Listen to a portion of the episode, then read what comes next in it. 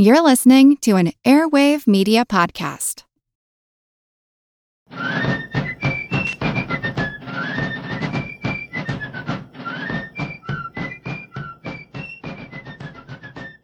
Hello, and thank you for joining the American Revolution. This week, episode 226 Connecticut Coastal Raids of 1779. Last week, I discussed the fighting at Stony Point, New York, in July of 1779. At the same time the British and Continentals were struggling over New York, the British also launched a series of coastal raids against Connecticut towns. A part of the reason was to attack towns that supported the privateer ships that continually harassed British shipping in and out of New York and throughout the region. Both Stony Point and the Connecticut raids were part of a larger strategy by British General Henry Clinton to draw out the Continentals from their defenses in the mountains of northern New Jersey and New York. The British still hoped to draw the Americans into a general action on favorable terms to the British. As I mentioned last week, Secretary of State Lord Germain in London continued to put pressure on the British commander to defeat the Continentals, despite the fact that he had taken away much of the army to fight in other parts of the empire. Germain also wanted to see many more coastal raids in New England to weaken American morale for the continuing war effort. Germain had promised to send Clinton another 6,000 reinforcements in the summer of 1779, but those were still just promises. Clinton had to make do with the force he had, the majority of which were Hessians and local Loyalist regiments. While Clinton was focused on taking Stony Point, he left Major General William Tryon in command of the force that would be raiding Connecticut. Tryon, who I've discussed before, had been a colonial governor before the war and remained governor of New York, although martial law left him with little to do in that capacity. Of course, before his career as a real governor, he had been an experienced regular officer in the British Army and still retained a commission, and was in fact promoted to Major General in America to command troops. Now, this raid would not be Tryon's first attack on Connecticut. Back in 1777, General Tryon had led the raids against Danbury to destroy the American supply depot there. That attack, which I discussed back in episode 135, led to the death of Continental General David Wooster and the wounding and promotion of General Benedict Arnold to Major General. Ever since the Danbury raid, General Tryon had been pushing for additional raids into New England, particularly nearby Connecticut. Tryon had been a firm believer since the beginning in the use of brutal force against civilians who dared to defy royal authority. It had led him to fight the Battle of Alamance even before the war back in 1771 when he was still governor of North Carolina. He had also tried to use similar tactics against the Green Mountain Boys in what he considered New York before the war, because the Green Mountain Boys refused to accept New York's control of the land that later became the state of Vermont. Tryon was a firm believer that the only way to crush a rebellion was to burn rebel towns and make these people suffer.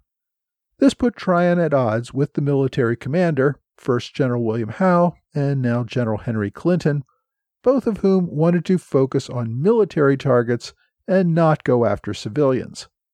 Like many British officers, Tryon complained to officials in London that their commanders were not aggressive enough to win the war. Tryon also wanted to resign as governor of New York and to get a real commission as major general in the regular army, not just a general in America. In 1779, the king had approved his commission as a major general in America but had not allowed him to resign as governor and did not grant him the permanent commission in the regular army that he desired. As part of his efforts to resign, Tryon also requested permission to return to England. He cited various health and family reasons for wanting to do so. Finally, in early 1779, Germain informed Tryon that General James Robertson would replace him in New York, allowing Tryon to return to England. Upon receiving word of this, Tryon changed his mind and asked to remain in America for a few more months. His health and family issues suddenly evaporated as the 1779 military campaign had begun to take focus. The reason for Tryon's change of attitude was that General Clinton seemed to have come around on the idea of razing some civilian towns. In February 1779, Clinton approved Tryon's raid on Horseneck Landing, Connecticut, that I discussed back in episode 211.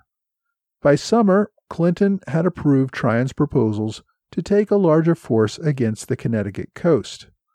Tryon's 1779 attack would be a larger raid with more men and hitting more towns. He assembled a force of about 2,600 soldiers, a mix of regulars, Hessians, and Loyalists, for the coastal raids. Commodore George Collier, recently returned from his Chesapeake raid, see episode 221, commanded the fleet which carried the soldiers across the Long Island Sound to the Connecticut shore. General Tryon divided his force into two divisions. The first, primarily made up of British regulars and some Hessian Jaegers, came under the command of British General George Garth. Tryon personally commanded the other division, consisting mostly of Loyalist regiments and supported by Hessians. The fleet departed New York on July 3rd. It took over a day to reach its first destination, New Haven, Connecticut. The locals in New Haven were preparing to celebrate Independence Day on July 5th, with the 4th having been a Sunday. The British fleet arrived on the evening of the 4th. A signal gun fired at 10 p.m. at first sight of the British fleet, but by midnight the entire fleet was at anchor. General Tryon actually had leaflets printed ahead of time to inform the residents of New Haven that the town still lay within the grasp of British power and that the town had only been spared for so long because the British had been so lenient with them. However, the ungrateful, ungenerous, and wanton insurrection would be tolerated no longer. Those who failed to remain in their homes and ready to proffer proof of their penitence and voluntary submission could expect to feel the wrath of the king's soldiers. At around 5 a.m. on July 5th, the British disembarked about 1,500 men under General Garth on the western shore of New Haven Harbor. They also landed four field pieces and then marched unopposed to West New Haven Green. A few locals, including a Yale professor, took a few pot shots at the soldiers, but nothing that really led to a full battle. That same day, the other half of the force under General Tryon landed on the eastern shore of the harbor. Yale University president Ezra Stiles observed the landings through a telescope from the steeple of the university chapel. He began ordering the removal of some valuables from the school. He also noted that some people turned out to oppose the British, some stayed home, and some Tories even turned out to join with the British. Still others fled to nearby towns. By the afternoon, the British forces began plundering New Haven. The soldiers plundered both Patriots and Loyalist houses. There were stories of soldiers cutting the necklaces off of women's necks and stealing anything of value. They also burned homes and engaged in general destruction. According to General Garth, he had orders from Tryon to destroy the town, but said that he only burned a few public buildings, sparing most of the private homes. He also seized six cannons from a privateer ship in the harbor. The following day, July 6th, both divisions continued to plunder New Haven. Again, there was no large scale organized militia resistance, only a few potshots from buildings which were promptly burned. By the end of the day, the British returned to their ships and sailed away. On the morning of July 7th, the fort near Black Rock in Fairfield, Connecticut, fired its warning at the sight of the British fleet offshore. Once again, the British disembarked and began to march toward the center of town. The militia around Fairfield turned out to resist. Given their small numbers, the militia could not pose much defense to the thousands of invading forces, but they tore up bridges and fired on the column from behind fences. This didn't really slow up the British column, but the British took some casualties, chased off the attackers, and continued to march into Fairfield. The attacks on the column annoyed the British to the point that Tryon allowed his troops to loot and burn the entire town. The soldiers stole anything of value and burned what they could not carry away. Many of the soldiers managed to find liquor and get drunk, yet continued their burning and looting well into the night. Tryon later justified the destruction as retaliation for the militia who fired on his troops. As I said, the destruction continued well into the night, with most of the town's inhabitants having fled or remaining in hiding. The attackers then got a few hours of rest. The following morning, hearing rumors that a larger brigade was marching to confront them, Tryon once again reboarded the ships in the fleet and sailed away. According to Tryon's records, they burned 83 houses, 54 barns, 47 storehouses, two churches, and two schools, as well as the courthouse and jail. From Fairfield, the British sailed back across Long Island Sound to Huntington, New York, on Long Island. The burning of Fairfield had taken less than 24 hours, but was the end of six days and nights of sailing and raiding the coasts along Connecticut. So Tryon gave his men two days' rest and time to recover at Huntington on Long Island. With the troops rested and ready for another attack, Collier once again ferried the army back across the Sound, this time to Norwalk, Connecticut. The soldiers arrived on July 10th, but did not begin their attack until the following day. As they had in the earlier attack, General Garth led his division up the west side, while General Tryon led a second division up the east side. The attackers began their march before dawn. As with the raids of the two prior towns, the British landing met relatively little resistance. A group of about 50 Continentals and militia, under the command of Captain Stephen Betts, made a stand on Grumman Hill, but had no real chance against more than a thousand attackers. The Americans withdrew after a few volleys, since they were in danger of being surrounded. Uh, during the march, British General Garth commented on the constant harassment from enemy fire by local militia. The locals took shots at the column and then fled. It was an annoyance, but not really going to slow down the column.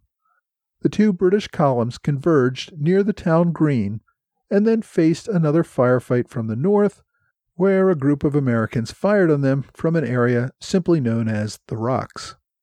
Having dispatched the enemy, the British began to plunder and burn the town. Reports indicate that they burned 80 houses, 87 barns, 17 shops, 4 mills, and 2 churches. The British also seized or sank several ships in the harbor, took prisoners of some locals, most of whom would later die in New York prison ships. The British did not linger in Norwalk. Washington had deployed General Samuel Holden Parsons to Connecticut to challenge these British raids. By this time, Parsons had assembled nearly a thousand Continentals and militia and was marching toward Norwalk to challenge the British there.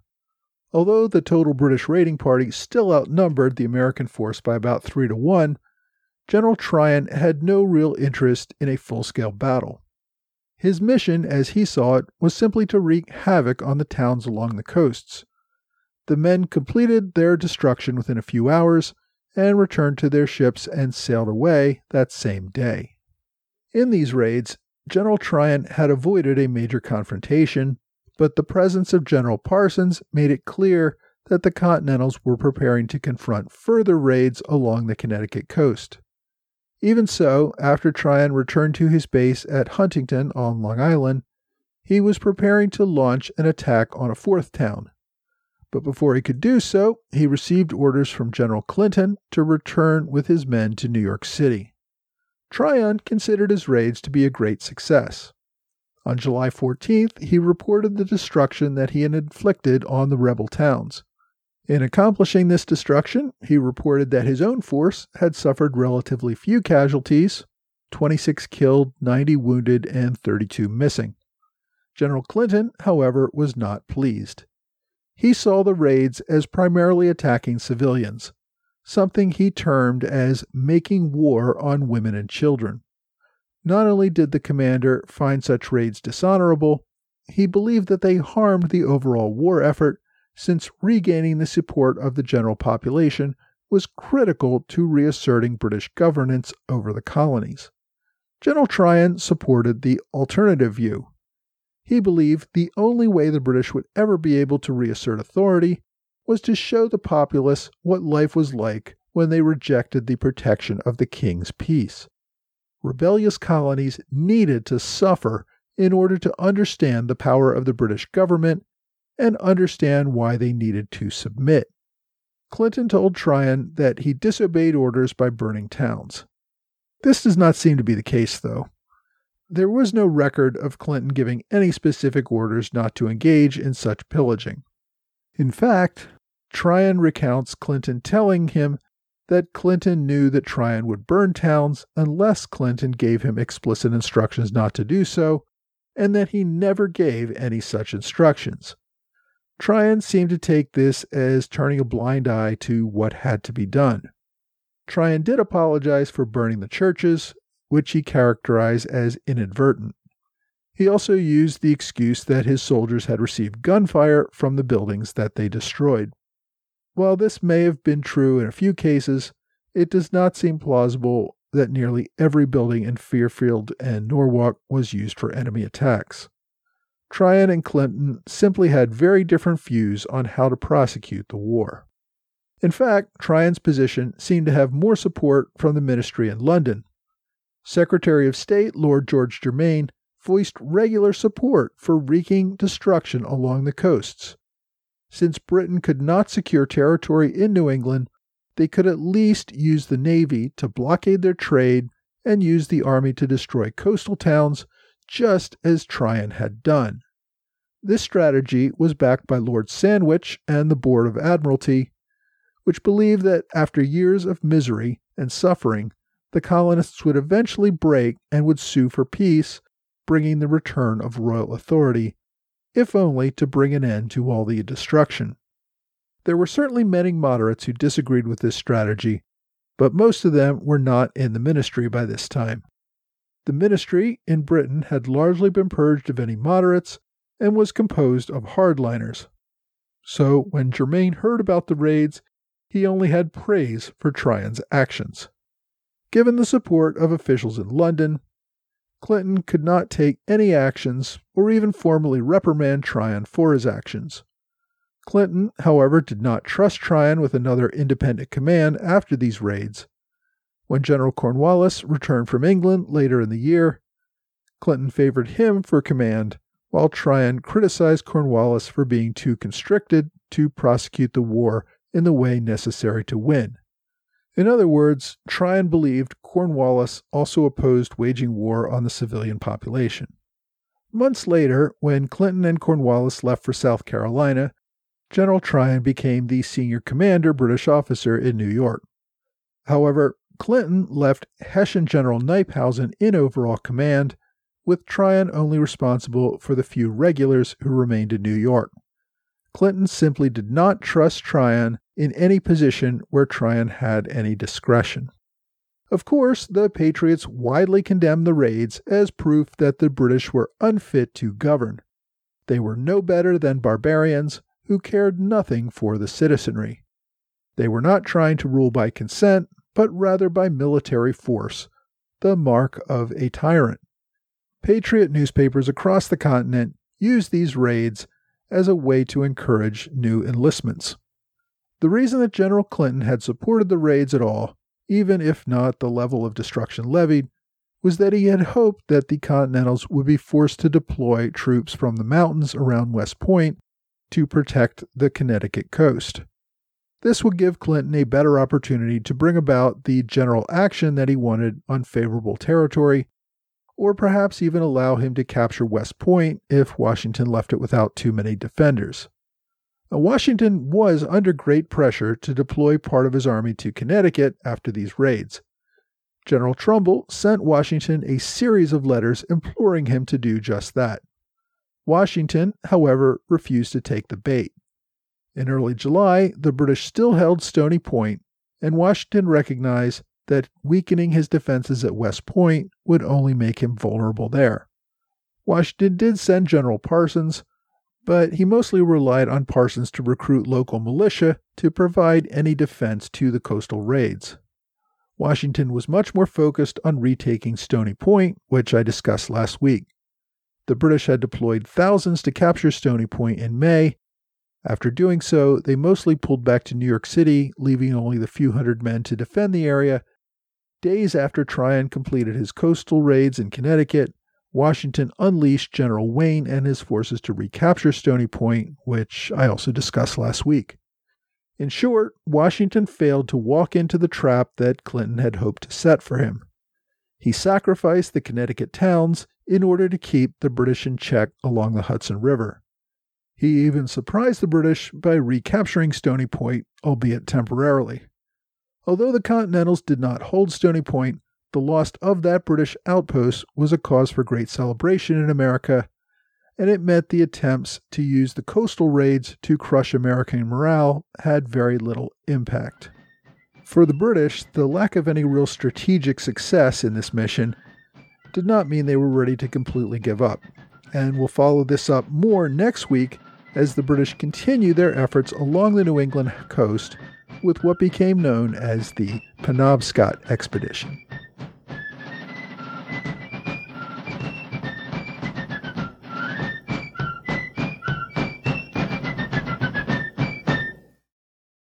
This episode is supported by the food delivery service Factor.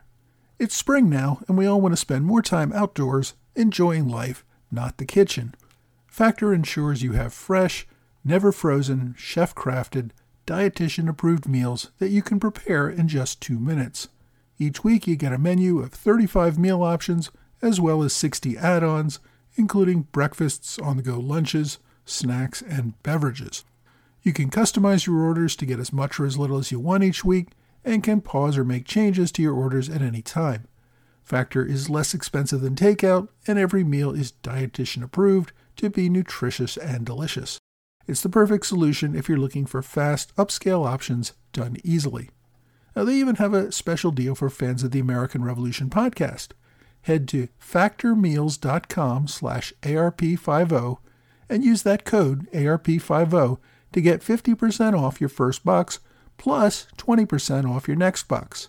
That's code ARP50 at factormeals.com slash ARP50 to get 50% off your first box plus 20% off your next box while your subscription is active. Hi, thanks for joining the American Revolution Podcast After Show. Thanks to my Patreon supporters in the Alexander Hamilton Club, Trey Nance, George Davis, and George Hunter. Thanks also to Robert Morris Circle supporter Kurt Avard. The American Revolution podcast has grown far larger than I ever imagined when I started this project over four years ago, and the expenses related to it have also grown along with it. I really am so grateful that I've been able to keep everything freely available, nothing behind a paywall, and with very limited advertising. And that is all thanks to people who have stepped up and made a pledge of support. That has made all the difference to me. If you can afford as little as $2 a month, I'd really appreciate it if you could go to patreon.com, look up the American Revolution podcast, and make a pledge. Every little bit really does help. And if you would prefer a one time gift, I have links to PayPal and Venmo on my website at amrevpodcast.com. Thanks again to everyone who has stepped up to help. Now, this week I talked about the various raids on Connecticut towns that the British hoped would draw the Continentals out of their mountain defenses in New York and New Jersey. The British conducted raids with relatively few losses, but they did not convince the Continentals to leave their defenses and only gave more ammunition to Patriot propaganda about the British being unfit to rule because they attacked civilians and engaged in wanton destruction befitting a barbarian horde. The British military leadership was never sold on the idea of a brutal full war approach, so these half measures at full war seemed only to raise the ire of the enemy. Although there were supporters of the total war approach in London, the highest ranking officer in America that seemed to support it was the guy we talked about today, William Tryon the general who led the raids. Tryon had been a long-time supporter of the idea that a ruler must be feared by those that he rules. It led him to take the tough line against the rebels at Alamance before the war, when he was governor of North Carolina. It led him to take a tough line against the Green Mountain Boys when he was governor of New York. And once the war began, he once again wanted to take a tough line against those who were in rebellion against the king.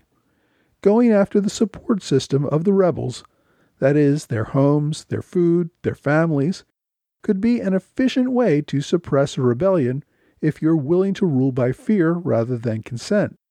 We will see that the Americans actually used a similar tactic to this against the Native Americans in a few weeks when I cover the Sullivan campaign in upstate New York. As a strategy, though, this total war approach requires a large and reliable military to keep that fear alive. Once you have put your foot on the neck of those being ruled, you cannot easily remove that foot and expect the victim not to want to retaliate. It was not necessarily a sense of morality that kept British leaders from rejecting this total war approach. It was the reality that Britain simply could not afford to keep such a large standing army all over the North American continent in order to rule by fear in the long term. That is what kept Tryon's approach in the minority among senior military leaders like Generals Howe and Clinton. If you want to read more about William Tryon, my book recommendation this week is William Tryon and the Course of Empire a Life in British Imperial Service by Paul David Nelson. Now, this biography covers Tryon's early military experience, his time as Royal Governor of North Carolina and New York before the war, as well as his service during the Revolution and his post war years living in Canada. The book was first published in 1990.